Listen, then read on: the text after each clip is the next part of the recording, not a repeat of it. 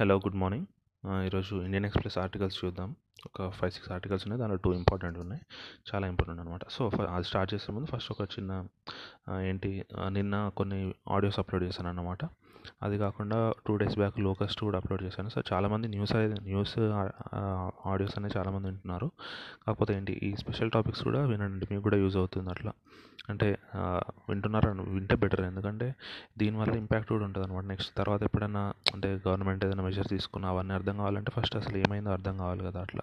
ఇప్పుడు India China నుంచి import ఇంపోర్ట్స్కి ట్యాక్స్ పెంచిన ఎందుకు పెంచిందో అర్థం కావాలి కదా. సో అవన్నిటి కోసం అని పెడతా పది ఈవెంట్స్ పెడుతున్నాం మొన్న హాంకాంగ్లో పెట్టాను దాని ముందు రోజు లోకస్ట్ పెట్టాను. అట్లా. సో మీరు అంటే ఓన్లీ న్యూస్ ఒక్కటే ఎకనామీ న్యూస్ ఒక ఒక్కటే కాకుండా అలాంటివి కూడా చూడడానికి ట్రై చేయండి అట్లా. ఈరోజు జూన్ సెకండ్ అదేంటి? ఈరోజు తెలంగాణ ఫార్మేషన్ డే.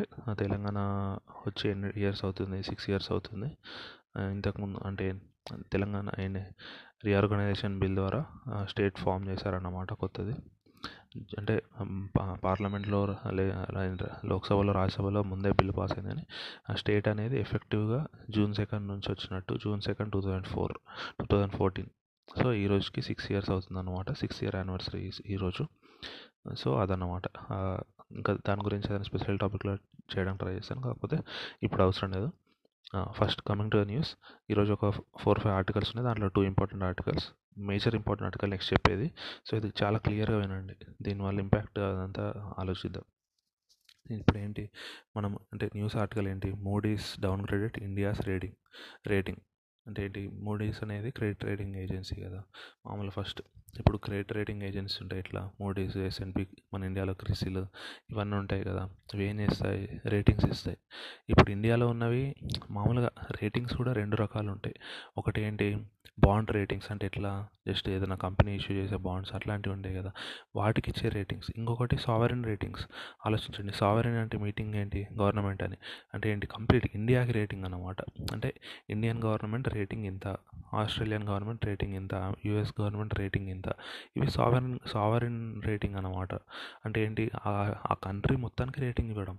ఇప్పుడు అట్లా కాకుండా బాండ్స్కి సెపరేట్గా రేటింగ్స్ ఇస్తారు. అవి చిన్న చిన్నవి అన్నమాట. మనం ఇప్పుడు అది మాట్లాడుకోవట్లేదు. సావరెన్ రేటింగ్స్ మాట్లాడుకున్నాం అంటే ఇండియా యాజ్ ఎ హోల్. ఇప్పుడు ఈ రేటింగ్ వల్ల యూస్ ఈ రేటింగ్ ఎందుకు దేని వల్ల డిసైడ్ అవుతుంది? ఇప్పుడు ఆలోచించండి. ఇండియా ఏం చేస్తుంది?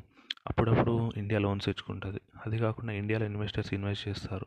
ఇది వాళ్ళ కోసం ఇప్పుడు ఆలోచించండి. బాండ్ రేటింగ్స్ ఇప్పుడు బాండ్ మనం ఉన్నాము ఇన్వెస్టర్స్. మనం బాండ్లో పెట్టాలంటే ఆ బాండ్ రేటింగ్ చూస్తాం కదా డబ్బులే ఉందా ఏ ఉందా అట్లా. ఎందుకు చూస్తాము? దాన్ని డిఫాల్ట్ అవుతారా? వాళ్ళు అట్లా ఇట్లా అని చూస్తాం. అలాగే ఫారిన్ ఇన్వెస్టర్స్ ఇండియాలో ఇన్వెస్ట్ చేయడానికి అంటే ఇండియా యాజ్ అ కంట్రీ నేను చెప్పేది. ఇండియాలో ఇన్వెస్ట్ చేయడానికి చూస్తారు కదా ఇండియన్ కంట్రీ ఎలా చేస్తుంది? అంటే ఫారిన్ ఏదైనా పెద్ద పెద్ద బ్యాంక్స్ కానీ ఏమన్నా ఇండియాకి లోన్ ఇవ్వాలనుకున్నా దీని ఇవన్నీ చూసుకుంటాయి కదా. దానికి సావరెన్ రేటింగ్స్ ఇస్తారన్నమాట. ఇప్పుడు ఏమవుతుంది ఆ సావరెన్ రేటింగ్స్ పెంచడం వల్ల తగ్గించడం వల్ల ఏమవుతుంది? ఇప్పుడు ఆలోచించండి. ఏదైనా ఏదైనా world world bank sir world bank అని కాదు ఏదైనా ఫారెన్ బ్యాంక్ అట్లా మనం ఇండియాకి లోన్ ఇవ్వాలి. ఇండియన్ గవర్నమెంట్కి ఇక్కడ నేను చెప్పేది. గవర్నమెంట్ వెళ్ళి నాకు వన్ ల్యాక్ క్రోర్ లోన్ కావాలంటుంది అనుకోండి ఇంత ఇప్పుడు వీళ్ళకి మంచి అంటే ఈ క్రెడిట్ ఈ రేటింగ్స్లో కూడా రెండు రకాలు ఉంటాయి ఒకటి ఏంటి ఇన్వెస్ట్మెంట్ గ్రేడ్ ఇంకోటి నాన్ ఇన్వెస్ట్మెంట్ గ్రేడ్ అనమాట అంటే ఈ ఈ రేటింగ్ వరకు ఉంటే దాన్ని ఇన్వెస్ట్మెంట్ గ్రేడ్ అంటారు. అంతకంటే తక్కువ రేటింగ్ వచ్చింది అనుకోండి దాన్ని ఇన్వెస్ట్మెంట్ గ్రేడ్ అన్నారు. ఇన్వెస్ట్మెంట్ గ్రేడ్ కాదు అంటే ఏంటి? వాళ్ళు ఏంటి? తీసుకున్న లోన్ కట్టకుండా ఉండే ఛాన్స్ ఉంటుంది. అట్లా అన్నమాట అంటే సో అలా ఉంటుంది. ఇన్వెస్ట్మెంట్ గ్రేడ్ రేటింగ్ వచ్చింది అనుకోండి దాని అర్థం ఏంటి? సో వీళ్ళు పే చేసే ఛాన్స్ ఎక్కువే ఉంది. వీళ్ళు ఖచ్చితంగా పే చేస్తారు. ఇప్పటివరకు ఎప్పుడు డిఫాల్ట్ అవ్వలేదు. డిఫాల్ట్ అయ్యి అవ్వకుండా ఉండడానికి ఛాన్స్ ఎక్కువ ఉంది అన్నమాట అట్లా. సో ఇప్పుడు మామూలుగా దాని ఇప్పుడు ఆలోచించండి. ఒక రేటింగ్ ఉంది ఇంతకుముందు ఆ రేటింగ్ని ఇంప్రూవ్ చేశారనుకోండి ఏమవుతుంది? సో ఈ కంట్రీ రేటింగ్ ఇంకా ఇంప్రూవ్ అయింది. అంటే దాని దాని అర్థం దాని ఎకనామీ ఇంప్రూవ్ అవుతుంది. దాంట్లో అంటే ఇంకా గ్రోత్ అవుట్లుక్ ఉంది సో అట్లా ఏంటి ఫారిన్ ఇన్వెస్టర్స్ కూడా ఇంకా ఎక్కువ ఇన్వెస్ట్ చేయడానికి వస్తారు. లేకపోతే ఎవరైనా లోన్స్ ఇచ్చే వాళ్ళు కూడా తక్కువ ఇంట్రెస్ట్ రేట్కి ఇవ్వడానికి ట్రై చేస్తారు. ఎందుకంటే ఈ ఆ కంట్రీలో పెడితే ఇంట్రె రిస్క్ ఏమి ఉండదు కదా? వాళ్ళ మంచి రేటింగ్ ఉంది కాబట్టి. అలా కాకుండా నాన్ ఇన్వెస్ట్మెంట్ గ్రేడ్ రేటింగ్ వచ్చింది అనుకోండి ఈ ఆ కంట్రీకి ఇదేం చెప్తుంది? Sovereign rating. సోవరిన్ రేటింగ్ అంటే కంట్రీ సో ఇప్పుడు ఆ కంట్రీకి non investment rating grade rating వచ్చింది అనుకోండి ఏమవుతుంది? ఆల్రెడీ ఉన్న ఇన్వెస్టర్సే వెళ్ళిపోతారు. ఎందుకు? ఇప్పుడు అక్కడ అంటే ఆ కంట్రీలో అది డిఫాల్ట్ అయ్యే ఛాన్స్ ఉంది. ఆ కంట్రీ ఇప్పుడు ఆలోచించండి. ఇండియాకి డెట్ ఉంటుంది అవునా కాదా? ఎక్స్టర్నల్ ప్రతి ప్రతి కంట్రీకి రెండు ఉంటాయి. ఇంటర్నల్ డెట్ ఒకటి ఎక్స్టర్నల్ డెట్ ఒకటి. ఇంటర్నల్ డెట్ అంటే ఆ గవర్నమెంట్ లోకల్లో చేసిన అప్పులు. ఎక్స్టర్నల్ డెట్ అంటే ఏంటి? బయట బయట బ్యాంక్స్లో చేసిన అప్పులు లేకపోతే బయట కంట్రీస్ దగ్గర లేకపోతే బయట ఆర్గనైజేషన్స్ దగ్గర అట్లా తెచ్చుకున్న లోన్స్ అన్నమాట అవి. అది ఎక్స్టర్నల్ డెట్ అవుతుంది. ఇప్పుడు ఏంటి? ఎక్స్ట్రా ఆలోచించండి. ఎక్స్టర్నల్ డెట్ అంటే దానికి ఇంట్రెస్ట్ పడుతుంది అంత ఉంటుంది కదా. సో నెక్స్ట్ టైం ఎప్పుడన్నా మనం ఇప్పుడు మన రేటింగ్ తగ్గింది. మనం ఎవరి దగ్గరికైనా వెళ్ళి లోన్ అడిగామనుకోండి వాళ్ళు ఏమంటారు? మీ రేటింగ్ తగ్గింది కదా మేము లోన్ ఇవ్వము అంటారు. లేదంటే ఇచ్చినా కూడా హై ఇంట్రెస్ట్ రేట్కి ఇస్తారు అవునా కదా? అట్లా అనమాట ఇన్వెస్ట్మెంట్ గ్రేడ్ రేటింగ్ అంటే ఏంటి నాన్ ఇన్వెస్ట్మెంట్ అంటే ఏంటి? బేసిక్ ఏంటి ఇన్వెస్ట్మెంట్ గ్రేడ్ రేటింగ్ అంటే దాంట్లో ఇన్వెస్ట్ చెప్పే చేసే వాళ్ళకి చెప్తున్నారు. పర్లేదు మీరు ఇన్వెస్ట్ చేస్తే బాగానే ఉంటుంది మీ డబ్బులు ఏం పోవు అని. నాన్ ఇన్వెస్ట్మెంట్ అంటే ఏంటి మీరు మీరు పెడుతున్నారు జాగ్రత్తగా ఉండండి. అంటే డిఫాల్ట్ అయ్యే ఛాన్స్ ఉందండి రిస్క్ ఎక్కువ ఉందని చెప్పడం అనమాట ఇప్పుడు మామూలుగా మనది ఏంటి మనది మూడీస్ ఏజెన్సీ దాంట్లో మనది బీఏఏ టూ గ్రేడింగ్ ఉండే మొన్నటి వరకు. BAA two. అంటే బీఏఏ టూ. దాంట్లో నుంచి ఇప్పుడు ఏమైంది తగ్గించారు బీఏఏ త్రీ అన్నమాట. అంటే ఇంక ఇదే లాస్ట్ ఇన్వెస్ట్మెంట్ గ్రేడ్ రేటింగ్లో ఇదే లాస్ట్ అనమాట బీఏ త్రీ ఇంకా దీనికంటే వన్ స్టెప్ పడిపోయినా మన నాన్ ఇన్వెస్ట్మెంట్ గ్రేడ్ కిందకి అయిపోతుంది. అంటే డిఫాల్ట్ అయ్యే ఛాన్స్ ఉంది అని అని అలారం రైజ్ చేసినట్టు అనమాట సో ఇప్పుడు మనది ఏంటి? మొన్నటి వరకు బీఏఏ టూ ఉండే. దీంట్లో కూడా ఏంటి? ఓన్లీ ఒక రేటింగ్ ఇవ్వడమే కాదు వాళ్ళు అవుట్లుక్ కూడా ఇస్తారనమాట మొన్నటి వరకు ఎలా ఉండే? మన టూ థౌజండ్ నైన్టీన్ అప్పుడు ఎయిటీన్లో ఎలా ఉండే? బీఏ టూ ఉండి పాజిటివ్ ఉండే అవుట్లుక్ అవుట్లుక్ ఇది. రేటింగ్ ఏమో బీఏ టూ ఉండే కదా. అవుట్లుక్ పాజిటివ్ ఉండే. టూ థౌజండ్ నైన్టీన్లో ఏమైంది? బీఏ టూనే ఉంది. కాకపోతే అవుట్లుక్ పాజిటివ్ నుంచి నెగటివ్ అయిందన్నమాట. అంటే ఏంటి? నెక్స్ట్ ఇయర్ ఇంకా పడిపోయే ఛాన్స్ ఉందని. ఇప్పుడు అలాగే పడిపోయింది కాబట్టి ఏంటి? వాళ్ళు ఇంకా ఇన్వెస్ట్మెంట్ గ్రేటే తగ్గించేశారు. ఇప్పుడు ఒకటే. ప్రతి ఇన్వెస్ట్మెంట్ రేటింగ్లో రెండు ఉంటాయి. అయితే మూడు ఉంటాయి. పాజిటివ్ స్టేబుల్ నెగటివ్ అంటే ఇప్పుడు ఏంటి? సపోజ్ బీఏ టూ ఉంది. ఫస్ట్ వాళ్ళు పాజిటివ్లో ఉన్నారు. ఫస్ట్ స్టేబుల్లో ఉన్నారు అనుకోండి సపోజ్. నెక్స్ట్ ఒక త్రీ ఫోర్ మంత్స్ తర్వాత రివ్యూ చేస్తారు అప్పుడు పాజిటివ్ అయింది అనుకోండి మళ్ళీ ఇంకో త్రీ ఫోర్ మంత్స్ తర్వాత రివ్యూ చేస్తారు అప్పుడు ఇంకా బెటర్ ఉంటే బీఏ వన్కి ఇస్తారు వాళ్ళు. అంటే ఇంప్రూవ్ చేస్తారు. మన కంట్రీలో అలా కాలేదు. ఫస్ట్ బీఏ స్టేబుల్ ఉండేది. బీఏ టూలో. ఆ స్టేబుల్ నుంచి నెగటివ్ అయింది. ఇప్పుడు ఇంకా తగ్గింది కాబట్టి ఇంకా బీఏ టూలో ఉంచలేరు కదా. సో బీఏ త్రీకి పంపించారన్నమాట మనది. ఏంటి? ఇప్పుడు బీఏ త్రీ అనేది last level of investment grading కదా. ఇది ఇప్పుడు నెక్స్ట్ బీఏ ఏంటి? నెక్స్ట్ బీబీకి వెళ్ళారనుకోండి అప్పుడు ఇంకా ఇన్వెస్ట్మెంట్ గ్రేడ్ పోతుంది. అంటే రిస్క్ పెరిగినట్టు అట్లా. వీళ్ళు ఈ రేటింగ్ ఇస్తున్నప్పుడు చెప్పారన్నమాట. మేము ఇస్తుంది ఓన్లీ అంటే రేటింగ్ తగ్గించింది ఓన్లీ కరోనా వల్ల కాదు కరోనా ఇంపాక్ట్ ఒకటే కాదు. మీ దగ్గర పాలసీ ఇంప్లిమెంటేషన్ అవన్నీ జరగకపోవడం జరగకుండా ఉండడానికి చాలా కారణాలు ఉన్నాయి సో దానివల్ల మేము నెగటివ్ ఇస్తున్నాం. వాళ్ళు స్పెసిఫిక్గా చెప్పారు. అంటే ఇది కరోనా వల్ల మేము మామూలుగా అందరూ అనుకోవచ్చు. అంటే కరోనా వల్ల తగ్గింది అట్లా కాదు. వాళ్ళు స్పెసిఫిక్గా డిస్క్రైబ్ చేశారన్నమాట. ఈ మేము policy making institutions will be challenge in enacting and implementing policies which effectively mitigate the risk of sustained period of relatively low growth అన్నాడు. అంటే ఇంత క్లియర్గా చెప్పాడు. వాడే అంటే మీరు పాలసీ ఇంప్లిమెంట్ చేయడంలో ఫెయిల్ అయ్యే ఛాన్సెస్ ఎక్కువ ఉన్నాయి. అలాంటిది ఉంది కాబట్టి ఆ లో గ్రోత్ అనేది కంటిన్యూ అవ్వచ్చు. లో గ్రోత్ అంటే ఇప్పుడు మనం ఆల్రెడీ చూస్తున్నాం. లాస్ట్ వన్ మంత్ నుంచి ప్రతి rating agency next year projections ఇచ్చింది. ఏంటి? కొన్ని మైనస్ ఫైవ్ పర్సెంట్ ఇచ్చింది జీడిపి డిక్లైన్ అవ్వడము. కొన్ని మైనస్ ఫోర్ ఇచ్చింది కొన్ని మైనస్ టూ ఇచ్చింది. ఇప్పుడు ఆర్బీఐ గవర్నర్ కూడా ఒప్పుకున్నాడు నెక్స్ట్ ఇయర్ తగ్గిపోతుంది. ఈ ఇయర్ ఉన్న జీడిపి కంటే నెక్స్ట్ ఇయర్ జీడిపి తగ్గిపోతుంది అని అలా. వీళ్ళు ఏమంటున్నారు ఇది కరోనా వల్ల అయితే ప్రాబ్లం ఉండేది కాదు మళ్ళీ బౌన్స్ బ్యాక్ అయ్యేది. కాకపోతే మీ ఎకనామిక్ పాలసీయే వీక్గా ఉంది అని అట్లా. సో దానివల్ల జరిగిందనమాట ఇప్పుడు దీని ఇంపాక్ట్ మార్కెట్స్ మీద ఏముండొచ్చు అనేది. ఇప్పుడు అర్థమైంది కదా. ఏంటి? రేటింగ్ ఏజెన్స్ ఉంటాయి. ఫస్ట్ ప్రైవేట్ అంటే బాండ్స్కి ఇచ్చేది ఉంటుంది. తర్వాత సావరెన్ అంటే గవర్నమెంట్కి ఇచ్చే రేటింగ్ ఏ ఉంటుంది. మన ఇప్పుడు మన మోడీస్ ఏం చేసింది? బీఏ టూ నుంచి బీఏ త్రీకి పంపించింది డౌన్ డౌన్ గ్రేడ్ చేసింది అనమాట దాంట్లో కూడా బీఏ టూలో ఉన్నప్పుడు కూడా మూడు ఉండేవి. ప్రతి దాంట్లో మూడు ఉంటాయి. ఏంటి? Positive outlook stable outlook negative outlook stable outlook ఉందనుకోండి ఏం ప్రాబ్లం లేదు. నెగటివ్ అవుట్లుక్ ఉంటే ఏమవుతుంది? వాళ్ళు నెక్స్ట్ టైం రివ్యూ చేసినప్పుడు రేటింగ్ తగ్గించేస్తారు. మనది అలాగే జరిగింది. నెగటివ్ అవుట్లుక్ ఉండే లాస్ట్ ఇయర్ సో ఇప్పుడు మనం బీఏ త్రీలోకి పంపించారు. ఇప్పుడు బీఏ త్రీలో నుంచి కూడా ఏంటి? అవుట్లుక్ కూడా చెప్పారు. ఇక్కడ కూడా నెగటివ్ అవుట్లుకే ఉంది. అంటే ఇంకా పడిపోయే ఛాన్స్ ఉందని వాళ్ళు అవుట్లుక్ అనమాట అది. సో దీని మీద మార్కెట్ ఇది మార్కెట్ మీద ఏం ఇంపాక్ట్ చూపించచ్చు అని అడుగుతున్నాడు. ఆలోచించండి. ఇప్పుడు రేటింగ్ తగ్గింది. ఏం రేటింగ్? Sovereign rating. దానివల్ల ఏం జరుగుతుందని చెప్పాను. ఫారిన్ ఇన్వెస్టర్స్ వెనక్కి వెళ్ళిపోయే ఛాన్స్ ఉందని చెప్పాను. అవునా కాదా? అంటే ఏమవుతుంది? ఇప్పుడు ఫారిన్ ఇన్వెస్టర్స్ ఉన్నాడు. వాడు ఏం చేస్తాడు? వాడి దగ్గర డాలర్స్ ఉంటాయి. వన్ మిలియన్ డాలర్స్ ఉంటాయి. ఫస్ట్ ఇండియాకి ఎంటర్ అవుతున్నప్పుడు ఏంటి? ఆ మిలియన్ డాలర్స్ని అమ్మేస్తాడు. అమ్మేసి రూపీస్ కొనుక్కుంటాడు. ఆ రూపీస్ని ఇన్వెస్ట్ చేస్తాడు ఇండియన్ మార్కెట్లో. అంతేనా కాదా? ఇప్పుడు వాడు వెనక్కి వెళ్ళిపోతున్నాడు అంటే ఏంటి? వాడి చేతిలో రూపీస్ వస్తాయి కదా. ఆ రూపీస్ని అమ్మేయాలి కదా ఇప్పుడు వాడు. రూపీస్ అమ్మేసి డాలర్ కొనుక్కోవాలి. అంటే ఏంటి? డాలర్కి ఇప్పుడు వాడు రూపీస్కి డిమాండ్ రూపీస్కి డిమాండ్ పడిపోతుందనే కదా. అంటే డాలర్ డిమాండ్ పెరుగుతుంది. అవునా? అప్పుడు ఏమవుతుంది? మళ్ళీ డాలర్ వాల్యూ పెరుగుతుందనే కదా. అట్లా అంటే మార్కెట్లో ఈ ఇంపాక్ట్ ఉంటుంది. ఏంటి? ఎక్స్చేంజ్ రేట్ కొంచెం పెరిగే ఛాన్స్ ఉంది ఈరోజు ఈరోజు రేపు అట్లా. అట్లా. సో అది ఇంపార్టెంట్ అన్నమాట. నెక్స్ట్ ఏంటి? మా ఇంకొకటి ఏంటి నా నెక్స్ట్ నెక్స్ట్ ఆర్టికల్ అనమాట ఇది మొన్నటి ఆర్టికల్ యాక్చువల్ నిన్నటిది కాదు. ఏంటి మొన్న లాస్ట్ ఇయర్ మనం చూసాము ఏంటి లాస్ట్ ఇయర్ కొంచెం తగ్గించారు ఏంటి కార్పొరేట్ ట్యాక్స్ లాస్ట్ ఇయర్ సెప్టెంబర్లో మీటింగ్ పెట్టి తగ్గించారు. అది కాకుండా ఇయర్ బడ్జెట్లో మొత్తం తగ్గించారు. ఏంటి? కొత్త కంపెనీస్ అంటే రూల్స్ పెట్టారు. కొత్త కంపెనీస్ వాడికి అయితే ఫిఫ్టీన్ పర్సెంట్ మిగతా వాడికి అయితే ట్వంటీ పర్సెంట్ అట్లా పెట్టారు కదా. అంటే వేరే ఎగ్జిబిషన్స్ తీసుకోకుండా అట్లా ఇట్లా. సో ఏమన్నారు? ఆ బడ్జెట్లో చెప్పినప్పుడు ఏమన్నారు? ప్రొజెక్ట్ చేస్తారు కదా. ఏం ప్రొజెక్ట్ చేస్తారు? ఇప్పుడు బడ్జెట్ ఎప్పుడు పెడతారు? ఫిబ్రవరి ఫస్ట్ ఆ రోజు ప్రొజెక్షన్స్ అంటే ఎస్టిమేట్ చేస్తారన్నమాట. నెక్స్ట్ ఇయర్ కంప్లీట్ ట్యాక్స్ ఎంత ఎంత ఉండొచ్చు? రెవెన్యూ ఎంత ఉండొచ్చు ఎక్స్పెండిచర్ ఎంత ఉండొచ్చు అని. అలాగే టూ థౌజండ్ నైన్టీన్ ట్వంటీ అంటే టూ థౌజండ్ నైన్టీన్ ఫిబ్రవరిలో కూడా పెట్టారు కదా. ఇప్పుడు ఆలోచించండి అప్పుడు ఎస్టిమేట్ చేశారు. నేను మొన్న రిజల్ట్స్ వచ్చాయని చెప్పాను అవునా కదా ఏంటి? Growth complete three point four point two పర్సెంట్లోకి వెళ్ళి పడిపోయింది growth rate GDP growth rate ఏంటి ఫిజికల్ డెఫిసిట్ అనేది ఫోర్ పాయింట్ సిక్స్కి రైజ్ అయింది అని. ఆలోచించండి. అంటే ఏంటి? గవర్నమెంట్ పెట్టిన ఎస్టిమేట్ తప్పైందనే కదా? నేను మొన్న ఆర్టికల్లో ఇచ్చాడు అనమాట లాస్ట్ త్రీ ఇయర్స్ నుంచి గవర్నమెంట్ పెట్టిన ఎస్టిమేట్ అనేది తప్పు అవుతూనే ఉంది అని చెప్తున్నాడు అట్లా. అది కాకుండా దాన్ని ఈ కార్పొరేట్ ట్యాక్స్ తోటి లింక్ చేస్తూనే చెప్తున్నాడు. మొన్న ఫిబ్రవరిలో కార్పొరేట్ ట్యాక్స్ ఇంట్రడ్యూస్ చేస్తూ లాస్ట్ సెప్టెంబర్లో కూడా అన్నారు. ఏంటి? గవర్నమెంట్కి వన్ పాయింట్ ఫోర్ ల్యాక్స్ అనేది రెవెన్యూ తగ్గుతుంది. ఎందుకంటే ఇప్పుడు ట్యాక్స్ రేట్ తగ్గించారంటే ఆటోమేటిక్గా ట్యాక్స్ తగ్గుతుంది కదా? సో గవర్నమెంట్ ఏం చెప్పింది? వన్ పాయింట్ ఫోర్ ల్యాక్స్ అనేది రెవెన్యూ తగ్గుతుంది. కాకపోతే ఏంటి? ట్యాక్స్ తగ్గిందంటే ఏమవుతుంది?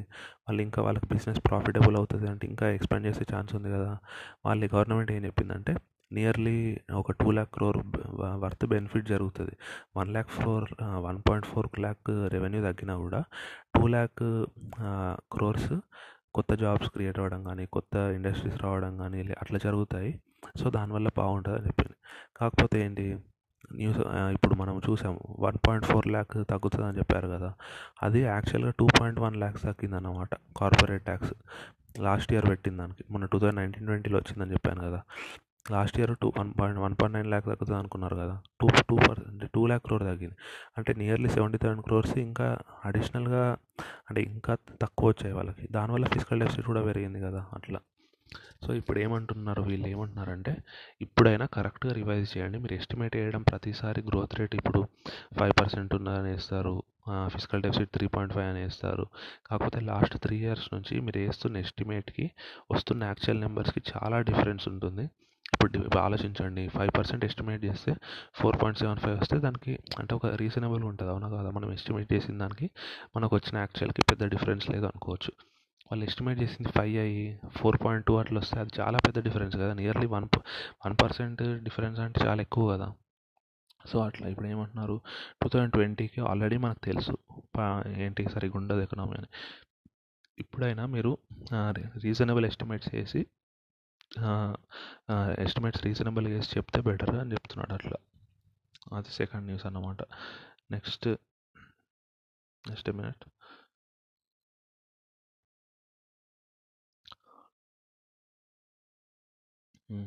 next third news article ఏంటి?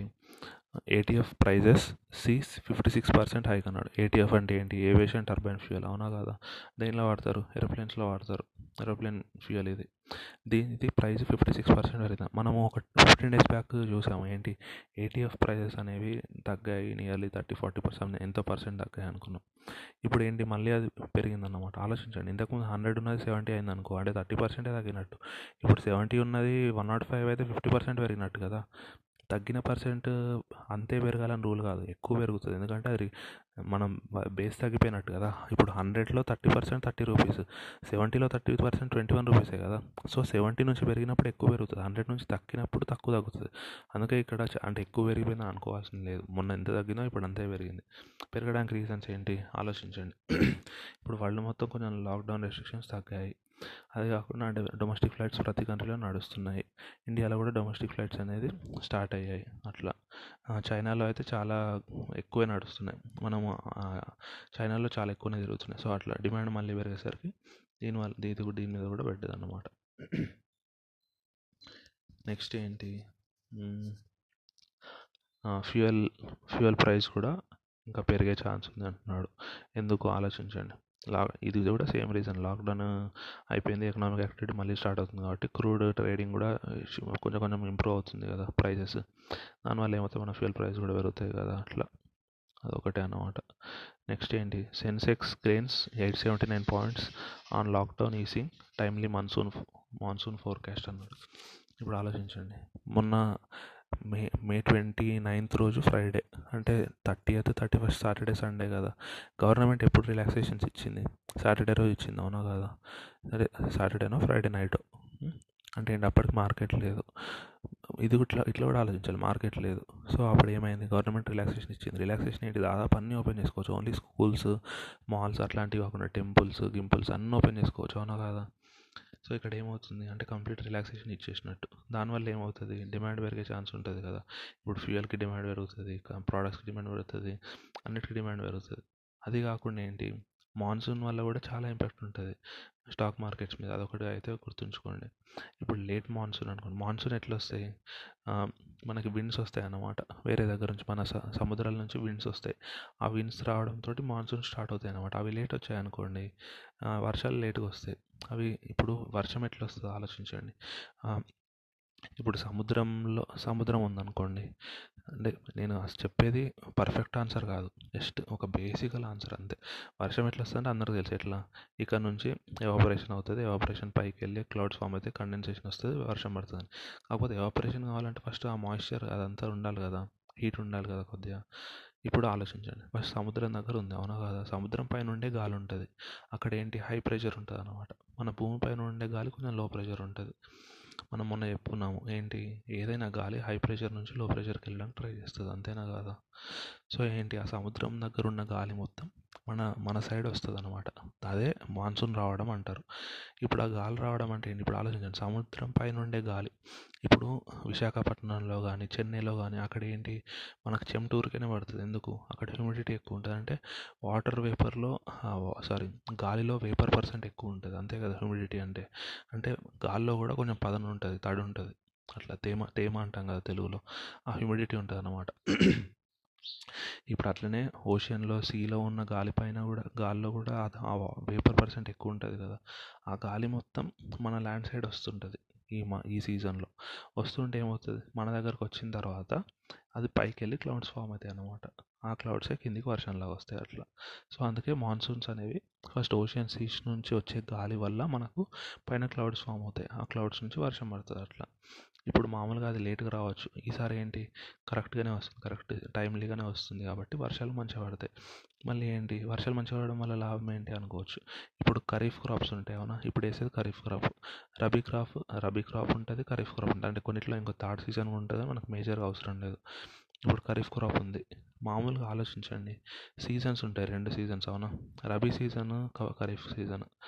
ఇప్పుడు కొన్ని సీజన్స్ ఎట్లా వర్షం మీద డిపెండ్ అయ్యే సీజన్ ఉంటుంది. కొన్ని సీజన్స్ ఎట్లా ఓన్లీ ఇరిగేషన్ మీద డిపెండ్ అవుతుంది. ఇప్పుడు ఆలోచించండి డిసెంబర్లో వేసే సీజన్లో వర్షం మీద డిపెండ్ అయ్యే ఛాన్స్ ఉంటుందా? ఉండదు? అప్పుడు ఖచ్చితంగా ఏంటి? కెనాల్స్ మీద ఇరిగేషన్ ప్రాజెక్ట్స్ మీద డిపెండ్ అవ్వాలి. ఇప్పుడు ఏంటి సమ్మర్ అవునా కదా?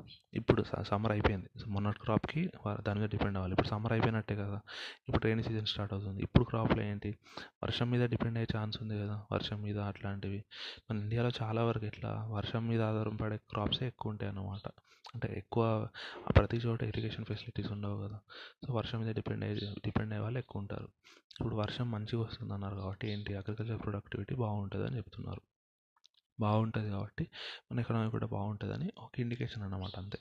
అగ్రికల్చర్ కూడా ఎకనామీలో పార్టే కదా. సో అగ్రికల్చర్ సరిగ్గా ఉంటుందా లేదా నెక్స్ట్ సిక్స్ మంత్స్ అనే దాన్ని బట్టి కూడా ఎకనామీ కూడా డిపెండ్ అవుతుంది అట్లా. మళ్ళీ ఏంటి? ఇది ఇంకో న్యూస్ లాస్ట్ న్యూస్ ఏంటి? నిన్న గవర్నమెంట్ కొన్ని ప్రోడక్ట్స్కి ఎంఎస్పి ఇష్యూ చేసింది అనమాట అంటే చెప్పాను కదా ఎంఎస్పి అనేది ఇలా క్యాలిక్యులేట్ చేస్తారు? అంటే సి టూ అని చెప్పాను ఏ వన్ మళ్ళీ ఇంకోటి ఏ టూ ప్లస్ బి అని చెప్పాను. మన ఇండియా వాళ్ళు సి టూ మీద క్యాలిక్యులేట్ చేయరు. ఏ టూ దాని మీద చేస్తారు. సో ఇంతకుముందు ప్రతి దాని మీద ఒక ఫిఫ్టీ రూపీస్ అలా పెట్టారనమాట లాస్ట్ క్రాప్కి ఈ క్రాప్కి ఫిఫ్టీ రూపీస్ చేంజ్ చేశారు ఎంఎస్పి అంత ఎక్కువ ఏం చేంజ్ కాలేదు. వాళ్ళు అంటే మెథడాలజీ కూడా చేంజ్ చేయలేరు. చాలామంది ఎప్పటి నుంచో అడుగుతున్నారు మెథడాలజీ చేంజ్ చేయాలి ఏంటి MS Swaminathan committee report report దాని ప్రకారం చేయాలి సీ టూ ప్రైజెస్ బేసిస్ మీ సీ టూ కాస్ట్ మీద ఫిఫ్టీ పర్సెంట్ యాడ్ చేయాలి మార్జిన్ అని చెప్తున్నారు. ఇప్పుడు eighteen eighteen hundred twenty rupees something అలా ఉంది ప్యాడీ నిన్న చేంజ్ చేసిన తర్వాత.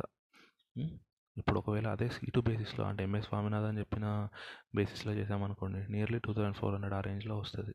అంటే నియర్లీ ఫైవ్ సిక్స్ హండ్రెడ్ పెరుగుతుంది అన్నమాట ఎంఎస్పి అనేది ప్రతి క్రాప్కి.